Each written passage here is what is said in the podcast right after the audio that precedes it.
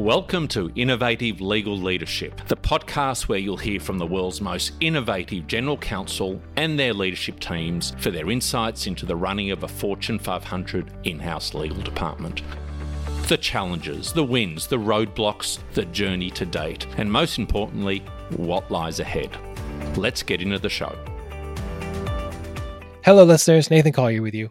Today, we have a very special episode featuring a conversation that Jim had with Shannon Klinger, Chief Legal Officer at Moderna, during one of our recent webinars. Their topic is ChatGPT in legal, how top GCs and CLOs are embracing the AI revolution. Now, this is this is absolutely one of the hottest topics in legal right now, and as you'll hear, Shannon and her team at Moderna, they're very much early adopters of this uh, AI technology. So, lots of great stories in this one. We had tons of people uh, on this webinar asking lots of great questions. So, excited to share this with you. So, as Jim would say, sit back, chillax, and enjoy the episode. You're welcome, one and all. My name is Cynthia Loren. I'm the Director of Community here at PERSUIT. Thank you so much for joining us today. It's great to see you. I wanted to quickly do some introductions to our speakers, starting first with Jim Del Crucis, who's my boss, founder and CEO of PERSUIT. Many of you hopefully are familiar with Jim, his social media presence, our innovative legal leadership podcast, which if you haven't checked it out, please do. But what you might not know is that prior to starting his entrepreneurship journey here at PERSUIT, Jim was actually a law firm partner and had a really successful career as a litigator. So, Jim, let me hand over to you to say a bit more about yourself and to introduce our special guest today. Thank you very much, Cynthia. Thanks for joining us for what I hope will be really informative. Just 30 seconds on PERSUIT for those of you who don't know about PERSUIT. We're a legal data and intelligence platform that it's helping general counsels and their in house teams engage their law firms in a different way rather than on a time based model or hourly billing on a value and outcome base. So that's the space that we're in, helping you select the right law firms according to the criteria that you've chosen. It could be diversity, it could be price, it could be expertise, and also surfacing new choices that you might not have been aware of. One of the fundamental philosophies of PERSUIT is that time is a poor currency with which to manage your law firm engagements and I think that's a really good segue into the topic of today, essentially the impact on the in house teams of artificial intelligence, such as ChatGPT, because you hear one of the themes that Shannon and I will talk about is whether time has lost its value as a currency. Now, I know you, you'd love to hear more about me in PERSUIT, but I'm sure you're really here to hear about Shannon. Shannon, introduce yourself, please, and thank you for joining us. Thanks, Jen. It's great to be here and super excited for the next hour or so to talk about something that is both the most exciting innovation that probably is going to impact our function, perhaps in many of our career lifetimes, and also one of the most frightening. And so I think we can get into a yep. little bit of both of those things. From my perspective, I also hope that people leave this call thinking that maybe asking their firms as part of an RFP how the firms are thinking about artificial intelligence and large language models in the context of doing work for us as clients is one other thing that we start to add in as we think about ultimately driving efficiency that's important for our shareholders, for our customers, and in the case of Moderna, for our patients. So I'm Shannon Klinger. I'm the Chief Legal Officer of Moderna. Hard to believe I've actually had this role for two years now, two years as of June 1st.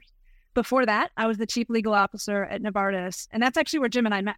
So we, mm-hmm. in full disclosure, were an early adopter of PERSUIT in large part because it was a technology that I thought helped us significantly drive our diversity and inclusion agenda from a law firm perspective. And when I moved to Moderna, it was one of the first things I brought with me here for that reason and for many more.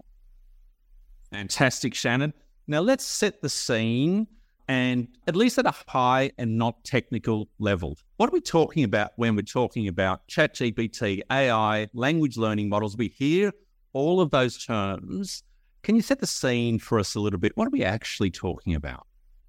Yeah, great question. At its fundamental core, AI is an algorithm that uses computers and software to absorb, process, and output data and information in a different way. What's great about artificial intelligence is that it learns. It uses the result of past experiences. And by using those past experiences, it can infer relationships and it can make predictions. It also adapts. It offers the potential for the complete elimination of human involvement in certain complex business practices because you continue to do the same thing over and over again. Now, ChatGPT is a subset of artificial intelligence. It's what's called a large language model. Quite simply, it's there to process language. It's not the only one. You may heard of Bard. You'll see what Bing is doing. Microsoft is coming out with its own equivalent that'll lay over the Office 365 environment. But at its essence, it allows us to put a bunch of text and data, words, into the algorithm and ask that algorithm question that might make our lives much easier. It can summarize documents, it can draft policies, and I think we'll get into more of that. Just for frame of reference for this audience, according to UBS and Yahoo, ChatGPT is the fastest application to get to 100 million users. It did that in two months. Compare that, it took nine months for TikTok, 30 months for Instagram, and 41 months uh, for Pinterest to get to that same number of users. If you are not using it already, pretty sure your teams are. And so let's figure out how we use it in the right way. Together. And on that note, and let's bust right in. So you said, of course, you were the chief legal officer at Novartis. June 2021, you made the move to Moderna, which was, of course, propelled by the pandemic to become probably the fastest startup or scale up pharma company the world has ever seen. And you were an early adopter of PERSUIT. So innovation is in your DNA, if I can say that. Now, what was the kind of the aha moment a couple of months after you saw ChatGPT? What was it for you, and how did you think, and why did you think we need to learn how we're going to leverage and use this as part of the legal function? I'd love love you to flesh that out for us. It's a great question. Um, actually, I first came across ChatGPT when I was in Nairobi earlier this spring.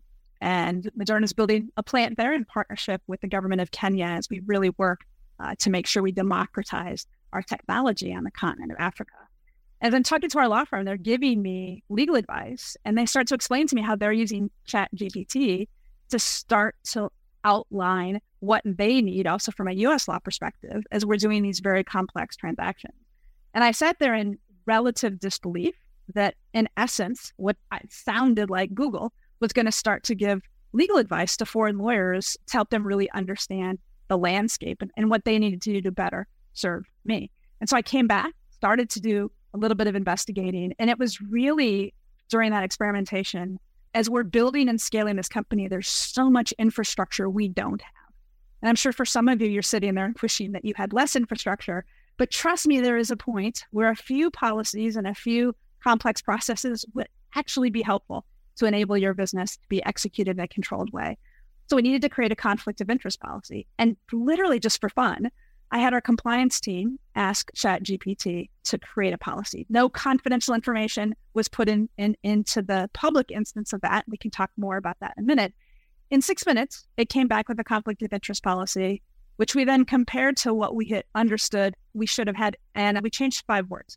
Now, as we're scaling and building, we do have some consultants around who are helping with policy frameworks and other things. And we calculate that we saved about $15,000 because this project morphed into more policy work that we used the LLM to help us with, but also saved 50 to 20 hours of the particular compliance associate in our team who is going to be responsible for drafting that. And Jim, was really in that moment where I realized that this had an abundance of use cases for the kind of work we have to do every day in a legal function and as part of the legal team but that's not necessarily the work that engages our team. That's the work that has to get done as the, at the price of admission. How do we automate and think about that differently? And so I asked it as I started to figure out how to leverage it. You know, I've got to explain to my board the concept of a Markman hearing. This is a hearing you have in intellectual property cases to start to define how claims are construed in a patent. It becomes the basis of your case. And it wrote an eight page slide deck for me, which again, didn't actually have to change too much because it was absolutely accurate, which was unbelievable. And the last thing we we did, and this is in the same week where I, my mind is being blown with how we can leverage this technology, is there's a lot of evolving regulation around around ESG. And so I asked it to summarize for me where Europe was and, and where the US was as a country, but also individual states. And we got a memo back that was almost the same memo that I'd received the week before from one of our law firms. And so it really opened my eyes, Jim, to the fact that if we're not leveraging this technology, we're missing a tremendous opportunity on a number of dimensions.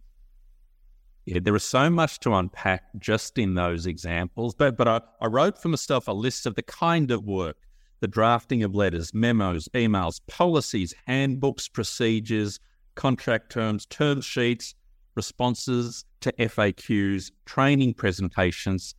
I mean, that is an enormous, and it's only the tip of the iceberg, but it's an enormous example of the kind of application that we're just starting to learn right now. Okay, now you touched on, and we're all lawyers. I think most of us lawyers are all thinking the first thing we think about, oh, hang on, what are the risks here? Privacy, security, confidentiality, chat GPT, hallucinations. We've all heard of that. How do you think about risk and managing that risk when when using technology unlike ChatGPT? Yeah, I think with every risk, you also have to think about the opportunity. And so there's probably four categories of risk that I, I worry about as the chief legal officer for Moderna, both for my own team as we're using large language models, but also for the broader organization. I think the first one, to your point, is the hallucination or the need to fact check and just assume it's directionally correct. That is, it's great maybe for first drafts, but we still have an accountability to make sure that we get that output right before we use it more broadly. But even more importantly, we live in a digital age where so many of us are used to just putting a Google query and to just being a bit less responsible with some of the data that we have. And so in the public instance of ChatGPT, for example, it's public. So you could put intellectual property into the public domain. And you've seen patent leakage cases already for enterprising employees around the world who thought that might be a good idea to summarize uh, a potential patent and have seen some of their key intellectual property out in the in the public domain. And so I think it's, it's really critically important in terms of those use risks. How do you set up a policy for your department and, and sort of also for the company? What kind of information are you comfortable using the public instance of ChatGPT for, or any language, large language model? And there's a lot that we do, frankly, that is summarizing a lot of things that are outside of our company, inside for ourselves, for our board, for our management team. Second, can my chief information officer create a private instance? And that's what we've done. So we've worked to create an instance of ChatGPT that is behind our firewall and that does not communicate with the outside world. And while it lags a little bit the updates because we have to go then back out and update it so that it continues to learn as the large language model is learning more publicly, it allows us to use that differently internally. That is, I can summarize a 70 page supplier agreement that comes in and ask it for the key five terms rather than have one of the people in my department or even procurement tell me what the key terms of, a, of an agreement are. I think the next thing is regulation. How is this going to be regulated? And we're seeing in artificial intelligence the same patchwork kind of regulations that we see, for example, in data privacy. And that is you've got regulatory enforcement in mm-hmm. EU, in UK, in the US. But because we as the US are not just one body, it's actually being driven by different states like California, like New York. And a lot of what you read about enforcement is, of course, in the use of artificial intelligence. Is artificial intelligence contributing to bias in hiring or employment practices, for example? And so I think there's a lot we need to continue to watch and monitor, both in terms of the external regulatory landscape, but also internally how do we want to use it? And how do we have an ethical approach to the use of artificial intelligence more broadly? The one I'm most worried about right now is intellectual property because I think it is so easy to inadvertently get things out in the public domain that are critically important to enabling your business and to protecting. And so we spend a lot of time talking about what uh, good looks like, what can't happen. And that's why we actually locked down the external version of ChatGPT and created the internal version to actually just help people stop from making some mistakes that could in the long run hurt the company. So, so if I turn the question around a little bit, Shannon, as a chief legal officer, how do you think about the risk of not leveraging AI? And, and what will your advice be to other CLOs out there? Lean in now and kind of work it out or, or sit on the sidelines and, and see what happens? Yeah, I don't think that as chief legal officers, we can sit on the sidelines. Um, one of the things that struck me the more I experimented with the technology is that, in a way, a lot of what we do is the last bastion of professional services that had yet to be truly disintermediated by technology. Yeah. And so, the more I started to play with it, the more I realized it's not going to be too long before some of our favorite consulting firms are going to our boards or to our CEOs and saying, we can give you 30, 40, 50% cost savings in your legal spend because we can completely restructure the way of working. We can automate all of your contracting and all of your regulatory surveillance and so much of what your legal department's doing. And we can do the same thing as we're thinking about your legal spend and really driving the use of artificial intelligence. And we'll do that for 10% of savings. And, and I don't know many CEOs who wouldn't jump at the opportunity to drive efficiencies in a space frankly, that a lot of people don't understand. But for me, it goes beyond cost and sort of this fear of having someone else um, tell you what your future is going to be as a chief legal officer in your department.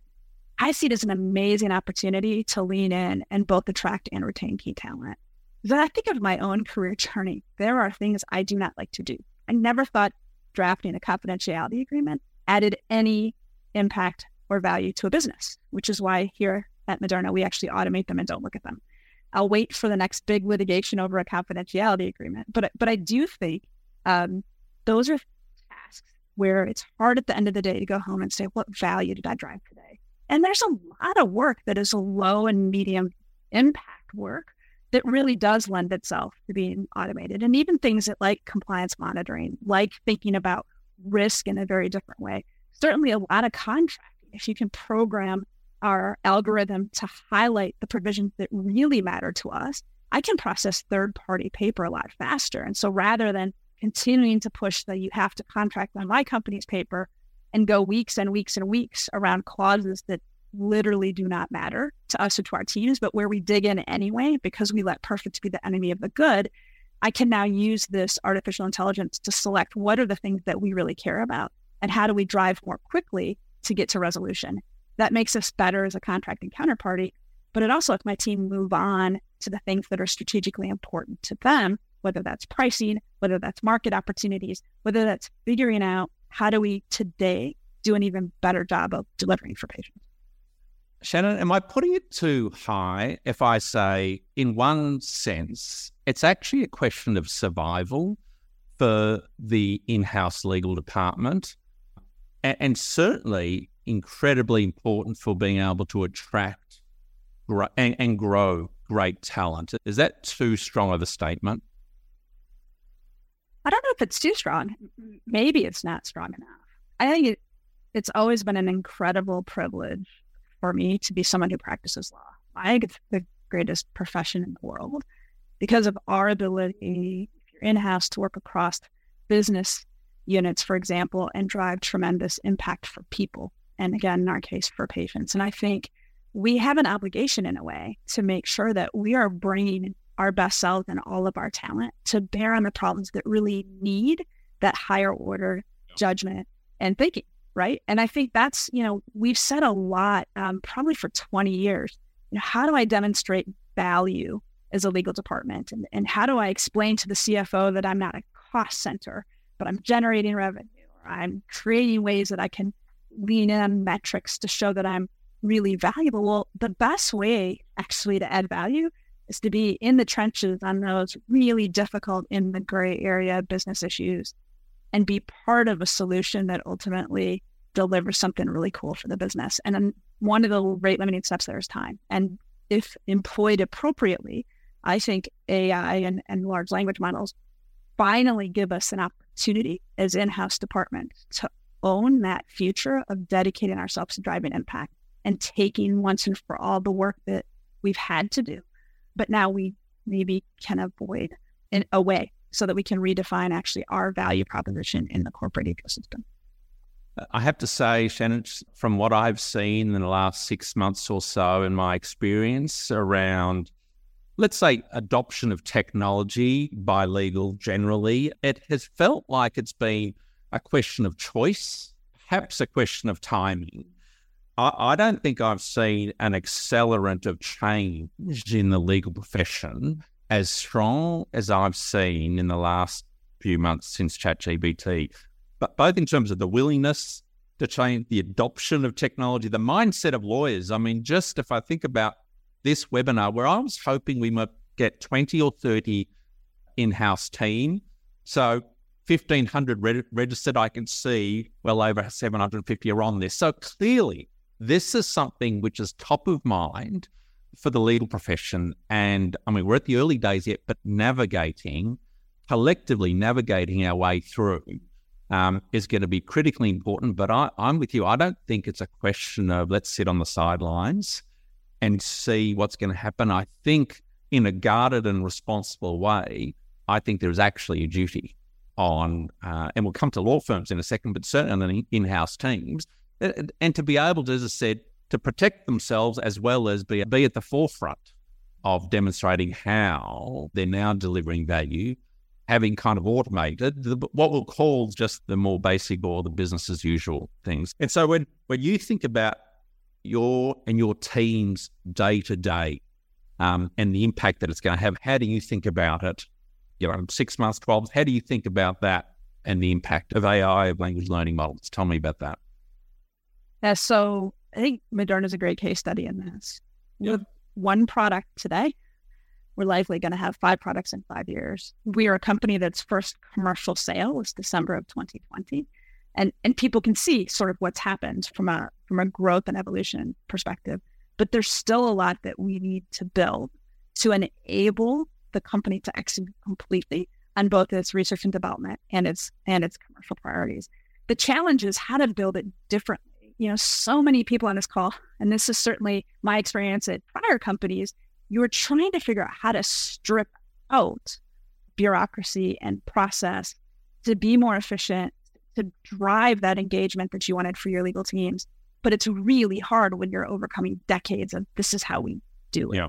And so the challenge, quite bluntly, that I've put to my team is how do we build a business that is expected to scale in a number of dimensions at least 3x in the next five years without adding a single headcount going forward.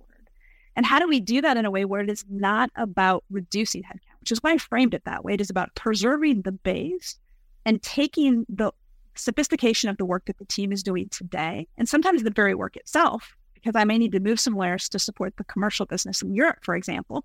So I've got to reskill and upskill people, but how do I use technology to be able to do that. I think it's critically important how you talk about this. I think tone at the top super important, both from us as chief legal officers, but more broadly from management teams, because part of what this does is, you know, if you think of another instance of AI, there's something called conversational AI. That, for those of us who do any shopping online, is your chatbot that just shows up and says, "Hi, yep. can I help you?" You do the same thing across policies, across contracts, you can create much more self service in the generation and negotiation of contracts where there's a lot we could get out of, but it's not to reduce headcount and it's not to save costs. In my view, it's how do you redeploy people to have even more impact? And so you have to start with what is the change management you need? And and I took my team offsite two weeks ago and I shared with them in advance of the offsite a number of articles. We'll send a few after this webinar that are specific to legal that really help put into context how I think about AI and, and LLMs in, in the context of legal. And it blew their minds because we had one, you know, I have ESG, I've, you know, got compliance, I've got intellectual property, I have corporate security, I have global health, I have ESG. And in each of those areas, I was able to find an article in the last four weeks about how AI and LLMs can can help you think differently about doing the work. And so by coming in and saying, let's learn together, then we had a live practice session for an hour and you should have seen the faces of these nine lawyers on the leadership team who there's sort of these aha moments all the way around the table of wow. And then I think you just keep leaning in. So now we all have a shared goal to create and implement at least one significant process here to go where we're leveraging this technology, where we're shifting the work we do to a different level. And, and I think it's, it's one step at a time, but you've got to drive it from a culture change perspective yourself. and Shannon, that's actually a, a good segue. We, we, did the very thing same thing ourselves a couple of months ago where I challenged the PERSUIT team to really solve a problem, an important problem on the PERSUIT platform using ChatGPT.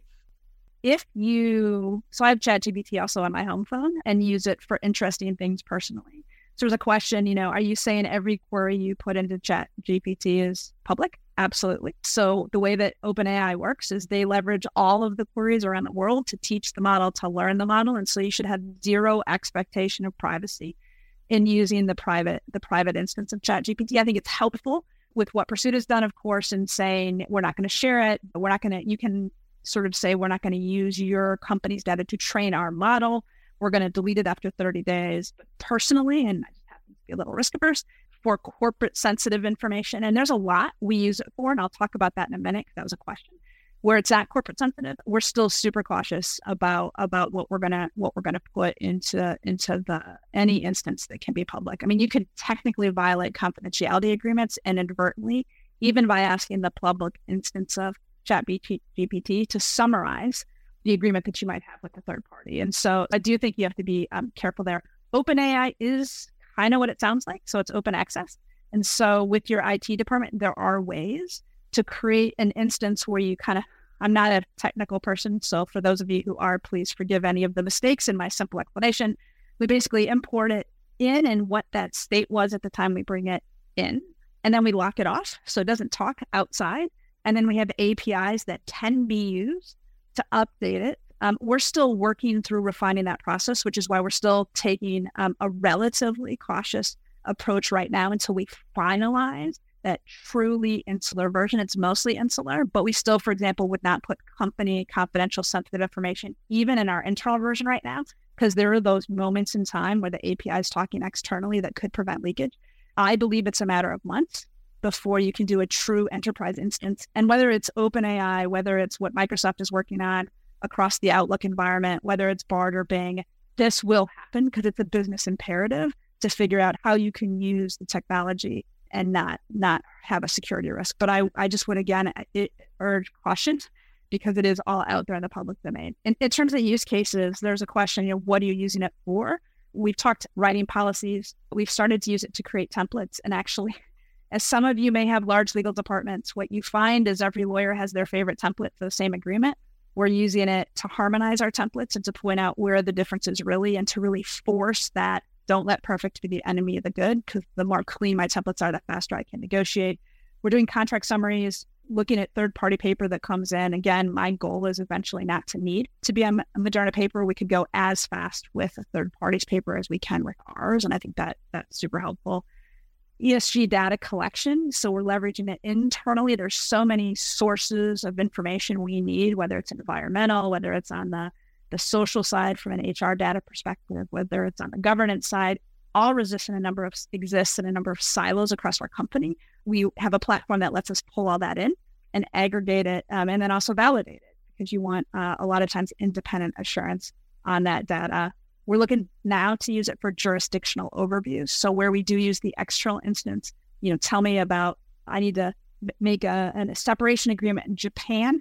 What might that agreement look like. And we use it for a lot of our first draft. You know, what we're seeing is we're reducing the spend with our external counsel because we've done the same thing to our firms that we're trying to do to ourselves, which is we should never do a first draft of anything. If we believe in the way this technology works, we should be revising.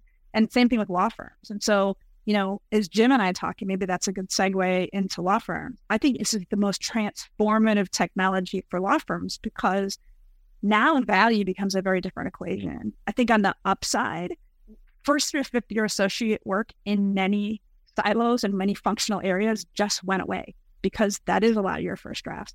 Downside, and I think something we all have to take on as a community, how do we train the lawyers of the future? If you if you don't have that opportunity to go to a warehouse and and and hang out in dirt rooms with snakes, as was my experience as a young lawyer. Or Jim, I think you had an experience with rats.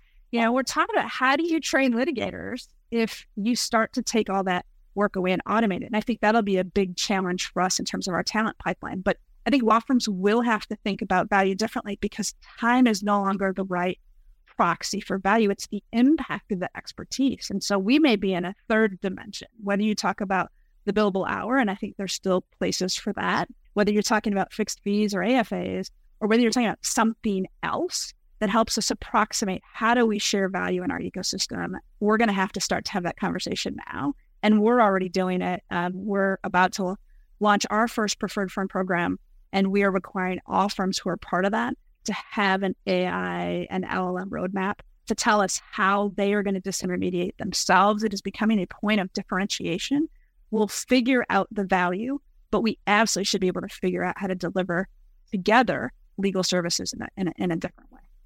Shannon, I think I did a blog a month or two ago. So it was it's been PERSUIT's mission, as you know, to kill or substantially slay the billable hour, which is really all about not using time as the currency to value your firms and manage your matters and your law firm relationships. I think we've been absolutely gazumped by by language learning models like ChatGPT because suddenly it is absolutely clear that time is no longer a currency of value. Just the, just a few examples that we've seen that you've talked about, and again, they're only going to exponentially increase. And all the problems you've talked about too around training and so forth. But the question of redefining value in law firms, redefine well, law firms together with their clients redefining what value actually means. Certainly, uh, I think the PERSUIT vision is that it's going to really focus on the outcomes rather than the time to achieve those outcomes. Because as we've seen, time has just been completely, completely debased. I, I mean, I've even thought about do, do all in house teams now update their law firm billing guidelines to say these activities you no longer can charge for drafting, chronology, document sorting, document collation, all of the routine stuff. I think that that entire relationship, your billing guide, I think they're out of date. I think everyone has to revisit and say, what am I now prepared to pay for? And what is my expectations of my law firms? And there's no doubt the law firms are just will be figuring this out but they will be driven, Shannon, by chief legal officers like you demanding that a new kind of a new currency value. It's interesting because when you think about legal services providers, particularly in the context of deals and litigation, people thought that would never happen. I don't know for those of you who are roughly my age, and we had so many fights with law firms 10 years ago of, well, you can't possibly delegate document review to a, a Consilio, right, or or another independent yep. company. We can't provide the same service if we don't have eyes on documents all the time. And now it's a matter of course. In fact, I get sold by firms who say we're really good at working with legal service providers. And so I think, as with everything, the fastest app to 100 million users in two months, this will have the same impact that we saw LSPs have in our in our in-house world, but at 100 times the speed. Because if you know all of us are here because we're thinking about two things. How can I b- become more efficient? And I hope we're thinking about, and how can I give my teams the work that they want to be doing every day so they can come in and be the best version of themselves, driving incredible impact? Because that's what we all want. That's what our, our job is. So, Jim, there's a few other super interesting questions if you don't mind me interrupting whatever you might have let, us do that. I want to make sure too. We just have thirty seconds. We can do just very quick poll in case anyone wants to learn more about. We got a webinar coming up on um, the proposal analyzer, or, or just you want to know a little bit more. Just click yes if you do, and we can shoot some details out to you. We'll just leave that up for ten or fifteen seconds or so, and then we'll jump into the questions. And I think. Awesome. Shannon, we'll have about 15 to 20 minutes on the questions, and that'd be great. Let me skim through some because I yeah. think, and then yeah. Cynthia, you can see if we missed anything you think is relevant. Super interesting question. From an IP point of view, who owns the content, the work product, the documentation, the designs, the algorithms produced with the help of AI? In case of Moderna, for example, if there's a new drug that was designed with the help of AI, could Moderna still patent it? Um, this is an area of law that we're all going to get to watch. Human assisted or AI assisted drug development is still patentable. There was just a case that came out recently on that. But there's a lot of question coming out of at least the US PTO of how we're going to think about patents more broadly when something is exclusively and and and created by AI and by algorithms. And so that's why, to my point about what's the thing I worry about the most, I think I mentioned IP. It's for that reason. I think we just need to be very thoughtful about how we leverage uh, algorithms. We do it, and this is information you can find on our website. We leverage AI in in drug development because we're largely a platform technology company masquerading as a pharmaceutical company. Yeah. And how we think about messenger RNA, but we're also, I don't believe we're at a point yet where the artificial intelligence is nuanced enough and educated enough to actually replace humans. I think it augments us to be better versions of ourselves. Give you an example. I, a year ago, asked someone, Do you think we can draft patents using AI? Not surprisingly, when I talked to the patent team, no, we've got to talk to scientists and there's technical terms and you can do it, right? So what we're discovering is whether it's 65% of the patent, a good chunk of a patent can be drafted if you have access to the electronic scientific information and some of your electronic regulatory information. There's still a ton of work for our patent lawyers to do. And, and we've got an amazing patent team here at Moderna. But if we can figure out, and we haven't yet, how to tie all these systems together and make this happen, what I can do then is have them spend even more time on the claims that are going to matter from a competitive perspective when we want to go out and in, enforce intellectual property that's related to our innovations, right? So time even in-house becomes a different kind of currency. I start thinking more about impact than how, how I'm spending my time. I love the question or the note. A great place to learn about ChatGPT is just to Google it and it'll take you to AI. As a joke, I had 15 minutes Monday or Tuesday of this week, and I just prompted the AI to say, what should I talk about if I'm doing a webinar on ChatGPT and, and LLMs? It spit out three pages, talked about use cases, including some public use cases. I don't even know if they're true, but how some firms are automating contracts, how some people are, are looking at risk. It thought I should talk about culture, like how can you drive a different culture, both in your legal department and across the business? How does it break down silos? How does it empower people? It took time and it's and it took six minutes for it to spit this out in the six minutes that it was working, it took time to point out that it is not to replace lawyers and legal professionals, but rather to augment and allow them to do higher order work, which is exactly what I've been saying about it to Jim. Right. And, you know, it came up with an opening quote and a closing one, which I will actually use to close, which is dead on relevant. Was it in my voice? No. Could it be if I started to feed it my talking point? Maybe if we could feed it this webinar and it could take the text. But it was pretty amazing as that framing at the start. So I agree. If you have questions about it, ask it. What's next? There was a great question, Shannon, that came up regarding how you are managing your employees in terms of accessing the public version, or are they being kind of pushed towards using the, you know, the private version of it? Do you have any restrictions, Moderna, at the moment? Yeah, we are locked down to the public version. You cannot access it from a Moderna device. We encourage people to experiment personally, and we do a lot of training around and what does that mean. But we're starting to think about what do we want to put around AI also from a policy perspective and not to create a, a, lot of bureaucracy, but really how are we overseeing it from a board and a management perspective if we really believe it's going to be pervasive in our business? How do we put good governance about around it? Because at some point people are going to ask us to do that. So let's get ahead of it. How do we have a risk management program so we actually, even in our private instance, can sort of see what people are pushing and can have a little bit of policing over what those queries are and make sure that we're not putting inadvertently anything sensitive even into our internal space when you've got that uh, momentary update from an API perspective. And we look at it from legal, business, and operational risk perspective. Um, we're trying to socialize use cases quite broadly and get people thinking about how they might be able um, to use it so that we're giving people tools to think differently, but also that helps define sort of where we want to be and, and where we don't want to be. And, you know, as I said, we're not putting IP into it right now. We're not putting proprietary code into it, although I'm not an IT person, but apparently it can do great things in coding and is already revolutionizing that space as well. So, in terms of which AI to trust, Shannon, do you have any specific criteria that you're thinking about? I mean, everybody knows about OpenAI, but there there are tons, there are alternatives, and no doubt there are more to come possibly some, you know, there was a question about which are the ones that are focused on the legal industry specifically. What for you would be key criteria in deciding which which AI to go with and put your trust in?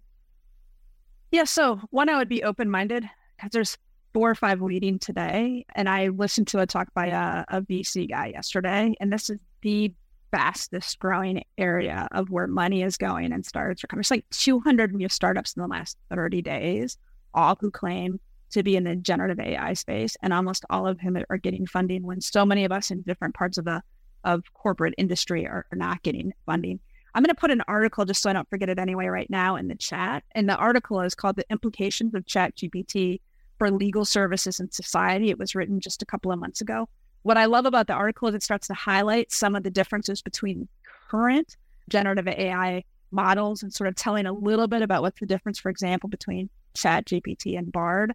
And I just play a lot with it at home in things that don't matter from a confidential information perspective, but just do you see the capabilities advance? And I think you will from from AI to AI, strong partnership. And we haven't mentioned this. I have an amazing digital team here at Moderna, some of whom actually may, may be listening in. And we're super excited to partner together in this. And it's another opportunity if you think about culture. So often people think legal departments are the department of no.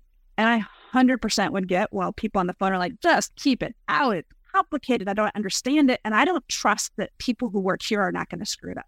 That's a reasonable explan or reasonable approach to take. But there's so many more opportunities you can figure out how to partner with your digital team.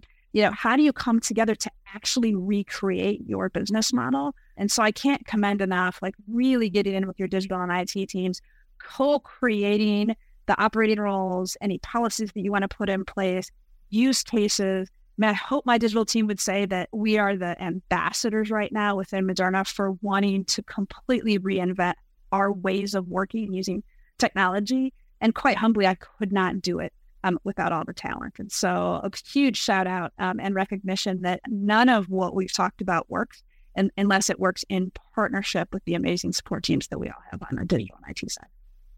And certainly, Shannon, your, your point about the pace of change, the pace of investment, I don't think a day is going by without us seeing a new announcement. But in legal too, I think that only today Thomson Reuters and Microsoft announced their partnership where, you know, things like I think Westlaw and so forth is now incorporated in Microsoft Copilot. So you will see this space will change literally daily and and new products, some good, some not so good, but all improving. I, I think it's uh, you're going to see an incredible acceleration of change. And I think it's going to be difficult to keep up. So I would absolutely be keeping an open mind and making sure you're actually linked in to, you know, sources of where those change are, because there's going to be multiple, I would have thought, that satisfies each of your individual use cases.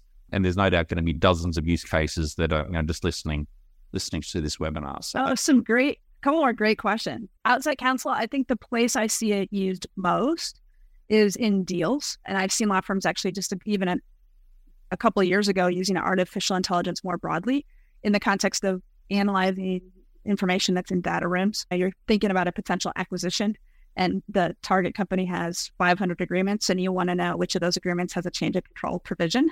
This is an easy way to do that quite quickly. And it's a way we've been able to drive efficiency in, in prior jobs when I think about deals.